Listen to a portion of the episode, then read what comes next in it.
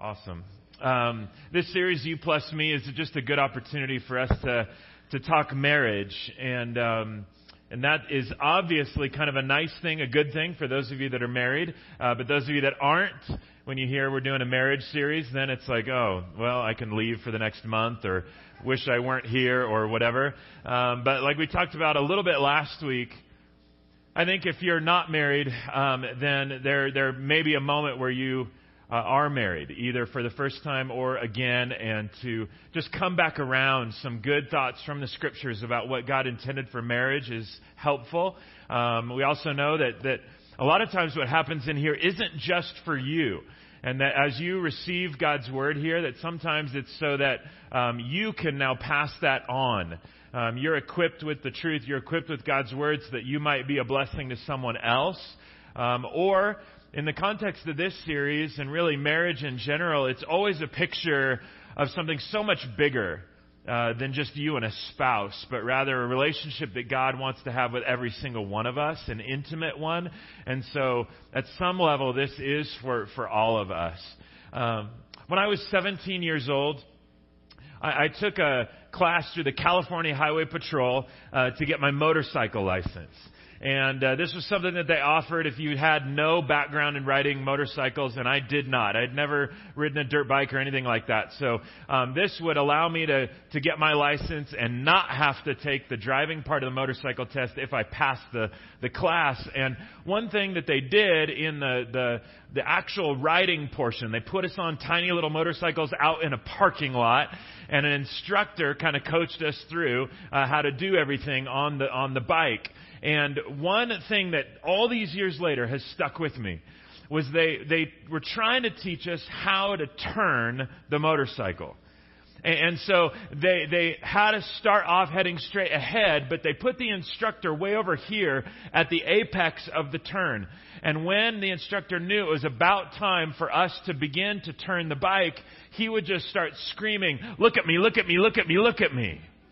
And as he did that, your head would naturally whip over, and then naturally the bike would go where you were looking. And that principle has stuck with me ever since. That, that where you're looking, where you're focused, that will usually determine where you head. And those of you that ride motorcycles know that that's true, but the rest of us know that that's true in just about every area of your life. Whatever has your focus, wherever you're looking, then naturally your life, your resources, your energy will start to head that direction. And when I think about marriage, I think it's very much the same, same thing in marriage. That, that where I'm looking, where I'm focused, what I believe to be the goal or the purpose of my marriage is probably where I will head. And so I think it's worth asking a question this morning. And the question is simply this What is the mission of your marriage? What's the mission of your marriage? Um, because it, it's, it's worth even asking, because if you don't ask it, um, it, it may become any number of things. My dad used to say, if you don't know where you're headed, any road will do. And that can be the case in the context of, of marriage. Um, if you don't pick, if you don't decide, if you don't think about it, if there is no mission for your marriage, then what tends to happen is your marriage becomes the mission of your marriage. Uh, comfort, uh, joy, uh, happiness, uh, help, that becomes the mission. And then that becomes where all of your attention gets focused on keeping the joy, keeping the happiness, uh, keeping the comfort level up. And then your marriage then just by default becomes trying to live up to each other's expectations. Which is all well and good when there's a lot of joy and a lot of help and a lot of comfort and a lot of happiness. But when there isn't, joy, when there isn't the help, when there isn't the comfort, when the expectations start to fall through the cracks, then your marriage has the opportunity to fall through the cracks. And so I don't think uh, your marriage in and of itself is mission enough. And what's more is, I think we do this in our own lives. Uh, we can make uh, just individually. You can make money the mission of your life. You can make a career the mission of your life. You can make family the mission of your life. And th- those aren't evil. Those aren't bad in and of themselves. But none of those really make a good overall mission for your life. And none of those in and of themselves have the ability to lift up your life. Uh, they don't have the ability to, to empower your, your life for something bigger than you. And so, what I'm going to throw out there this morning is, is not rocket science. Um, as usual, I'm not a rocket. I'm not a smart man. I'm a simple man, and I, I get hung up on the simplest of things. But for me, um, I believe wholeheartedly that the same mission that Jesus calls his followers to should be the same mission for your marriage. That I think that as followers of Jesus, we, we have been called into a relationship with God through Jesus Christ, and he's given us a mission.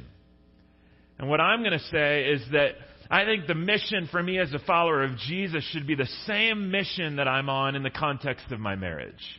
It should certainly start in the context of my marriage. If it's true for me as a follower of Jesus in general, then it should be very true, extra true for me as a husband.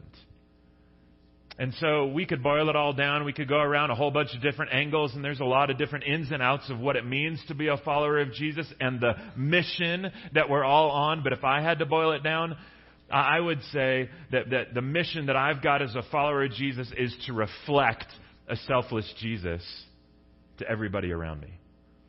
I, I want to reflect a selfless Jesus to every single person around me. I want to do that at home. I want to do that here at church. I want to do that out in my neighborhood or in our community. Wherever I go, I want to myself be growing more and more in Christlikeness and then show people around me what Jesus is like because I think Jesus did an amazing work in my heart and my life. It changed everything for me. And I want Him to change everything for you and everything for our community. And He gave me um, His Spirit to go to work on me. He's enabling me to follow Him and to reflect Him. And so that mission to reflect a selfless Jesus is something I hope that our entire church does. You know, we say it before, we, we, we've heard it before that, you know, whatever, you're the only Bible somebody might read, you're the only Jesus somebody knows.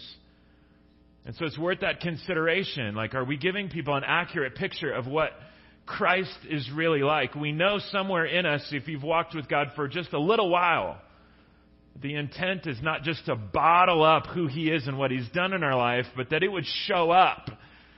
That Jesus' love for me would show up in the way that I love other people. And I think his love was marked by a self sacrificing love. That's true for the love that was expressed to me. It was expressed to you. If you're watching online, that self sacrificing love was expressed to you as well. It's expressed to the entire world. And I want to reflect that sort of love. But I think it needs to start at home. I think I need to reflect the selfless Jesus to my Anna. And if I'm not doing that in my marriage, I'm missing what it really means to be a godly husband. I'm also missing what it means to be a real follower of Jesus. And more than we normally do this morning, I'm going to go through a handful of verses that kind of paint this picture from Scripture. I'm not making this up on my own. If you have your Bible, open up to the book of Philippians, if you would and go to chapter 2. If you need a Bible, raise a hand. Someone will bring you one, and then you can follow along. And uh, feel free to keep the Bible that they give you this morning, too, if you don't own your own Bible. Philippians chapter 2. It's a, it's a familiar passage that we're going to look at first. But it gives us this amazing picture of our selfless Jesus. And Paul, writing this to the believers in Philippi, it was kind of this urban center. And as a culture, the Philippians really had a high value on status. They had a high value, uh, value on the way um, they looked, and their the fame reigned in, in Philippi. And Paul's saying, as followers of Jesus, I need you to be countercultural. I know your culture values popularity. I know your culture values status. But I don't need you to match up with the culture. I need you to stand out from the culture. And so, what Jesus modeled for us uh, didn't have much to do with popularity or pride or lifting himself up. What Jesus modeled was making himself low. What Jesus modeled was humility. And so he, he says, if, if you get that that's what Jesus is like and what he's done for you, then we're to follow in his footsteps. We're to follow in his example. And so he describes it this way Philippians 2, verse 1 and on. Therefore, if you have any encouragement from being united with Christ, if any comfort from his love, if any common sharing in the Spirit, if any tenderness and compassion, then make my joy complete by being like minded, having the same love, being one in spirit and of one mind. In other words, if you've received anything out of coming into a relationship with God, uh, if you got a relationship with God through Jesus, you're now intimate with Him. You're one with God Almighty. If you've got anything from that, then you should reflect that oneness in the way that you become one with each other. Uh, God wants us to be one with Him, and then that oneness, that unity, should be represented in the church, in the body of Christ. And so if we're one with Him, then that should show up in, in not us being disjointed and arguing and fractured, splintered, but the body of Christ should be one if we in fact are one with Him. And amazing things happen when we we become one, when we become unified. And then he gets to real nuts and bolts here, some really cool, like, specifics, again, that are not rocket science. That, that if we, if we follow Jesus' example in selflessness, it's going to lead to oneness.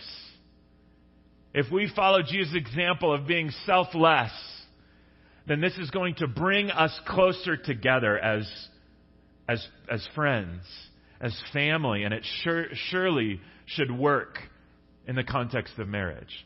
And look how practical this gets. Here's what it looks like. He says, Do nothing out of selfish ambition or vain conceit. Take notes. This is good. Don't be selfish. You want a great marriage? Don't be selfish. You want a horrible marriage? Be selfish. And so, Father, we thank you for having us here today. And we could, we could call it quits. That could be the end of the, the whole deal right now. Some of you are going, I wish it was the end of the whole deal because I sense what's coming and I don't want to hear it. But this is it. Don't be selfish. You think back on any given moment, I mean, any relationship. When you're dealing with a selfish person, does that ever make the relationship better? No. You're dealing with selfless people, and that has an opportunity to bring real closeness. And if that's true in the context of relationships, how much more is that true in the context of marriage? Do nothing out of selfish ambition or vain conceit. He says, rather, in humility, value others above yourselves. Rather, in humility, Value others better than yourselves. Where humility reigns, you will find close relationships. Where pride reigns, you will find separation. Rather, in humility, consider others better than yourselves. Here's the reality nobody in this room is better than anybody else. But what if we treated each other as if the other person were better than us? That, that in the context of friendships, we just treated each other as if they were better, humbling ourselves before our brothers and sisters, our family members, our friends, our coworkers. What if we did that in the context of our marriages? I humbled myself and I, I consider Anna better than me. Now, in this case, she is better than me. But but I, I want to walk consistently in a way that treats her as if she, she is better. And she does that back with me. That only brings us together. Uh, looking not to your own interests, but each of you to the interests of others. And that, that's, that's always good for relationships when you're not just looking out for yourself, but you're looking out for the other person. And if that's true in a relationship, how much more true in the context of marriage? Uh, looking out for each other's interests, though, can be hard because in order to know what the other person is interested in, it might mean that you need to listen more than you talk. You may need to find out what, what's hurting you, what's frustrating you, what's bothering you, what, what are you dreaming about, what do you wish you had more of, less of. I, I want to hear what's going on in your heart and in your soul. I just want to listen. And when I find out what your interests are, what's going on internally here, then would you find me looking out for that? Protecting that, shepherding that, caring for that part of you. Do nothing out of selfish ambition or vain conceit. Rather, in humility, consider others better than yourselves, looking not to your own interests, but also to the interests of others. And then he wraps it up with this summary statement, which just says, In your relationships with one another, have the same mindset as Christ Jesus. Okay, there, there it is. Have the same mindset as Christ Jesus. Have the same attitude as Jesus in the way that you treat other people, and the way that you act and interact. Have the same mindset as Jesus. Have the same attitude as Jesus. And the rest of the passage goes on to describe exactly what the mindset or the attitude of Jesus was. Jesus didn't consider equality with God something to be grasped. But he humbled himself and made himself nothing, taking the very nature of a what? Servant. And, and he humbled himself and he became obedient to death, even death on a cross. Therefore, God exalted him to the highest place and gave him the name that is above all names, that at the name of Jesus every knee should bow on heaven and earth and under the earth.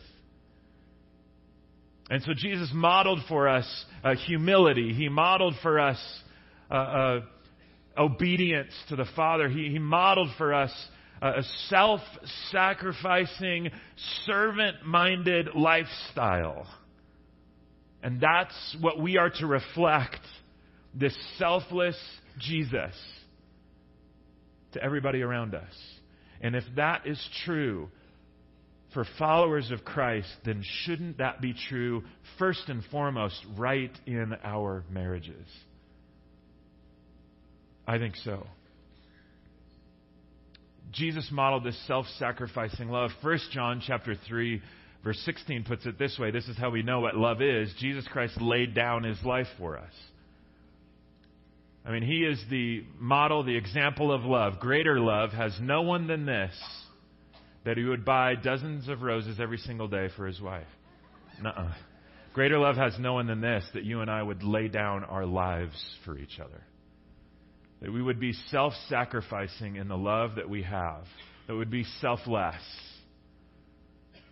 and, and that's what we got in Jesus. That's what we re- received from Jesus. That's the example before us in Jesus. And now we're called to missionally follow in his steps, and we ought to lay down our lives for our brothers and sisters. If that's true, if we are called to reflect that selfless Jesus to the brethren, to the sisterhood, then how much more so in the context of marriage? I should be laying down my life for this woman. I should be selfless in the way that I interact with her. Why? Because that's my mission, first and foremost, as a follower of Jesus. It should also be my mission in my marriage.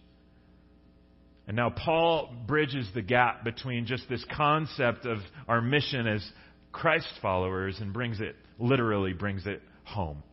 In Ephesians chapter 5 verse 25, he says, Husbands, love your wives just as Christ loved the church and gave himself up for her. Husbands, it starts with us. We're supposed to love our wives. How much? As much as Jesus loved the church. How much did Jesus love the church? He loved her so much that he laid down his life for her. The selfless, selfless love of Jesus was poured out for the church. And husbands, we should be selfless in the way that we pour out our love for our spouses. And I, think it goes both ways. And when that starts to happen, oh my goodness. You think back on any relationship that went sideways. I guarantee at some point selfishness came into play. But I, I can almost bet that when, when, when that started to get fixed, if it did, it's when selflessness started to reign.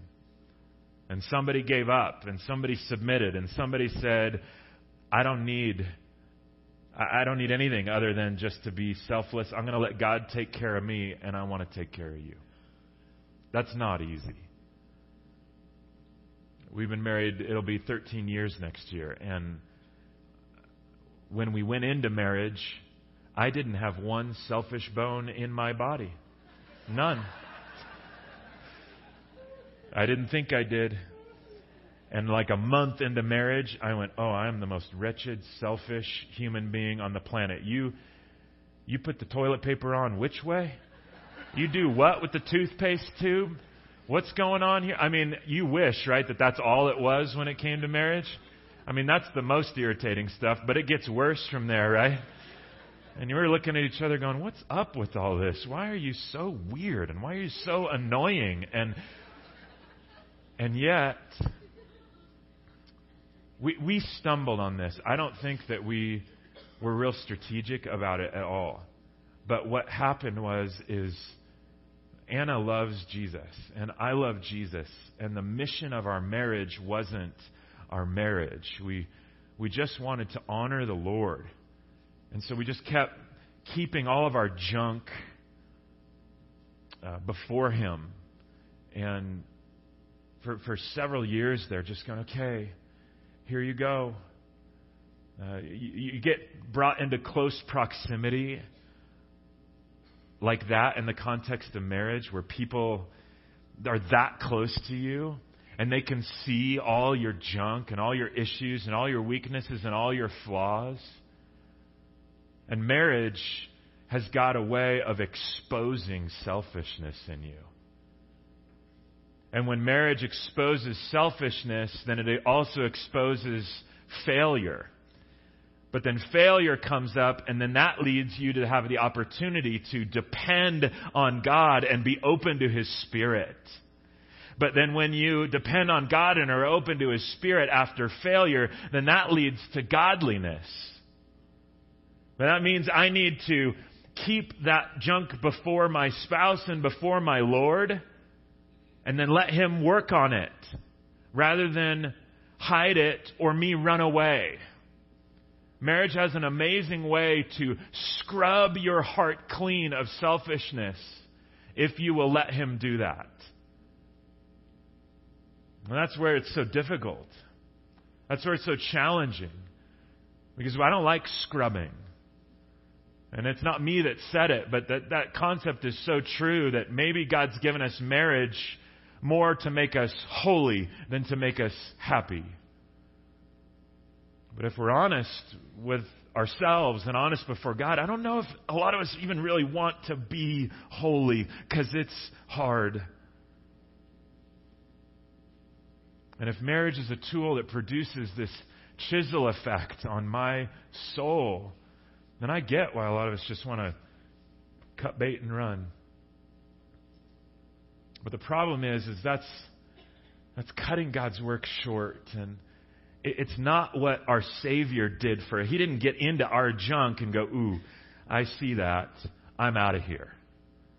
The Savior comes in and says, "I get you fully inside and out, and I am going to lay down my life for you." That's our model and our example from our Jesus, and I'm supposed to reflect that. I can't do that apart from Him. You can't do that apart from Him but with him you can. And the back half of Ephesians 5, if we just wrap that back up, he goes on to say, He gave himself up for her to make her holy, cleansing her by the washing with water through the word, and to present her to himself as a radiant church without stain or wrinkle or any other blemish, but holy and blameless. And so now we start to see that, that the mission of marriage is It's so much bigger. It's pointing to a so much bigger picture than just you and your spouse. It's so much bigger. Does marriage bring joy and happiness and comfort and help? Of course, it certainly can. But it doesn't just bring that. It brings a picture to the world of an intimate relationship, a deep, committed relationship that God desires to have with us. There's so much more on stake here than just you and your spouse or you and your kids. There's a living, fleshed out symbol to everybody around us of how deeply committed God is to his people that's showing up in our marriages. Broken or not, difficult or not, you're single or married or not, you just need to hear maybe this is it for you this morning that our Jesus is so deeply committed to you. And your spouse may not have been to you. Uh, you may have bobbled the ball and you may not have been to them. But Jesus has not given up on you. Jesus has not given up on them. Where Jesus is, there is hope, there is healing, there is restoration. But in the context of marriage, what picture he's painting like Pastor John did several weeks ago in his communion message. Such a powerful picture of, of the marriage language that's used there in our intimacy with God. And that goes throughout Scripture. This big picture that your marriage is painting is fantastic. You get to the end of the Bible, the last book of your Bible, at the end of the last book of your Bible, the end times of the end times. You get to Revelation, you go to chapter 19, and it says, Let us rejoice and be glad and give him glory. For the wedding of the Lamb has come, and his bride has made herself ready. Uh, the, your marriage paints a picture of the marriage between Christ, the groom, who is going at the second coming, going to come and usher in the wedding celebration of all celebrations. Between he is the groom and his bride, the church, followers of his. And there will be this huge wedding celebration. Fine linen, bright and clean, was given her to wear. It goes on next to say, Fine linen stand for the righteous acts of God's holy people. Then the angel said to me, Write this. Uh, blessed are those who are invited to the wedding supper of the Lamb. Um, you, you, you've, you've been proposed to. You've been called to engagement by Jesus Christ. And that's true for every single one of you in here. The you plus him is, is the most powerful part of the equation here. Way more than the you plus your, your spouse, even though that's, I think, one of the most special things this side of heaven that we could ever experience. In Revelation chapter 21, verses 1 and 2, it says, Then I saw a new heaven and a new earth, for the first heaven and the first earth had passed away, and there was no longer any sea. I saw the holy city, the new Jerusalem, coming down out of heaven from God, prepared as a bride, beautifully dressed for her husband. It's all marriage language. Uh, the relationship that God has called us to, it's a unity, it's a committed relationship. And, and the closest thing, even though it pales in comparison, that we have this side of heaven, this side of Christ's second coming, is your marriage. And, that marriage that we have with Him was made possible because of the selfless act of Jesus Christ. The self sacrificing love of Jesus made the most wretched, broken of relationships be made whole. And I got to think that just in the context of our families, our marriages, our homes, that when we reflect the selfless nature of Jesus and the way that we interact with our spouses, that that, that can bring unity, that can bring healing, that can, can bring strength and restoration and hope. If you're not married today, then then make that the mission to just to reflect the selfless Jesus to your spouse someday and see how that goes. Many of you in, in here are, are just recently on the, on the other side of a really difficult decision or moment with your spouse. And it's not going well, or it's already ended and it's not, not been good. And um,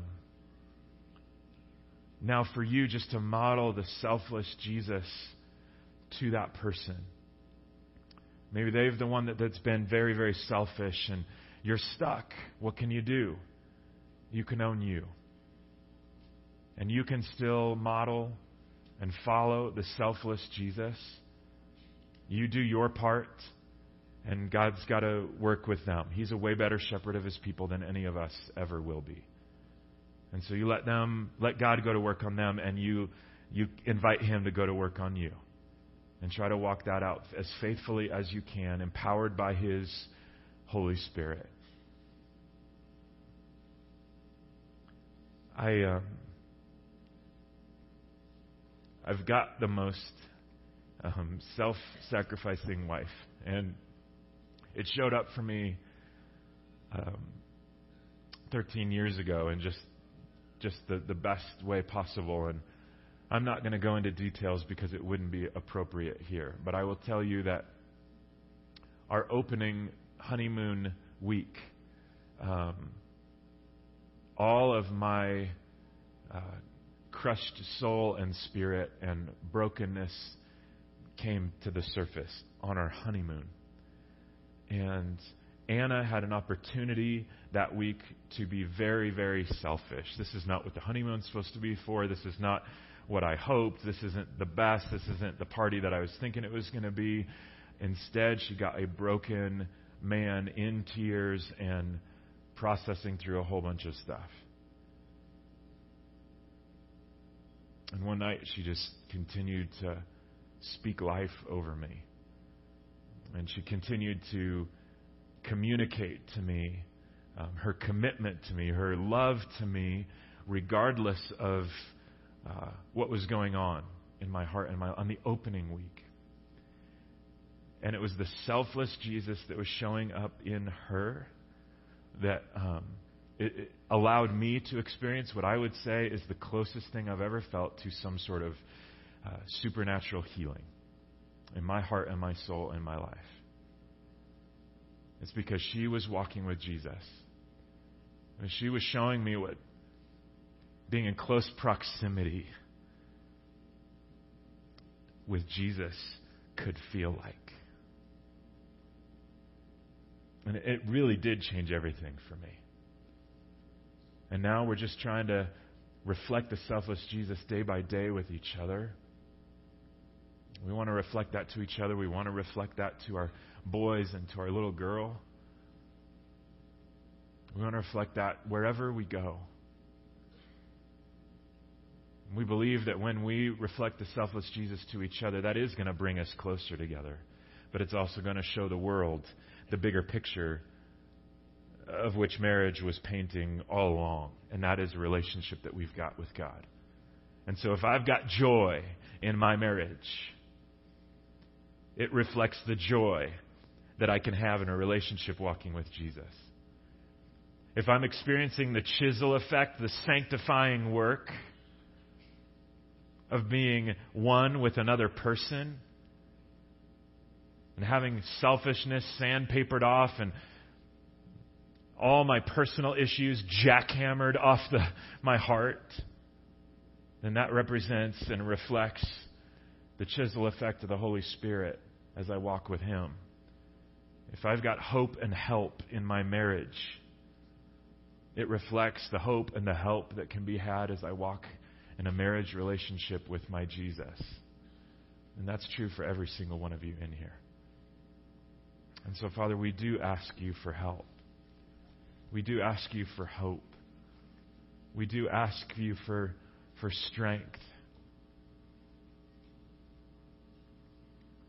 I pray over the married couples in here that you would allow them to walk in the manner of their Savior with regard to each other, that you would, that you would heal,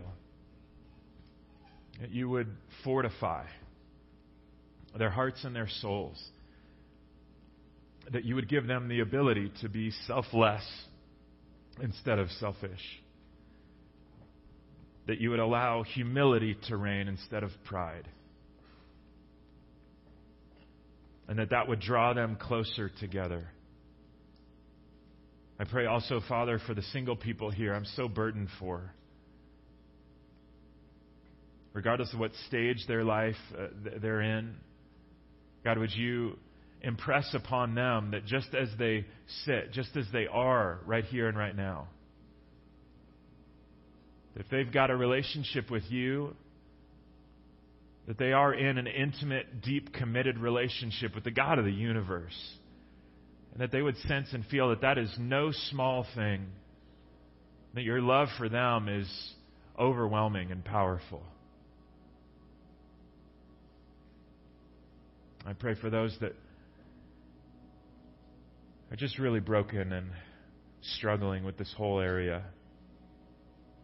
We pray, Father, for the other party involved and ask that you would turn their hearts.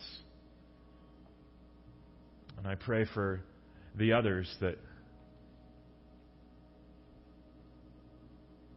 that God you would just allow them to associate with you and link themselves to you in that most tangible but difficult of ways that as they suffer for doing what's good, you would bless them. That if they suffer for walking in the same manner as Jesus, you would bless them. We know, Father, that those that walk selflessly will be blessed, and we know that those that walk selfishly, they'll be destroyed. And we ask, Father, that you would hear us saying, Look at me, look at me, look at me, and we'd follow your direction, follow your example. And we pray that your grace and patience would be extended to those that are going the other direction, and that your kindness would lead them to repentance. And right now, Father, we before we leave, before we move, we just we just sing these words to you, asking you to have the world fade and even the issues of our marriage fade and let you and everything that you are overshadow everything that is in our day to day. We lift our voices to you and we seek you now to that end. In Jesus' name.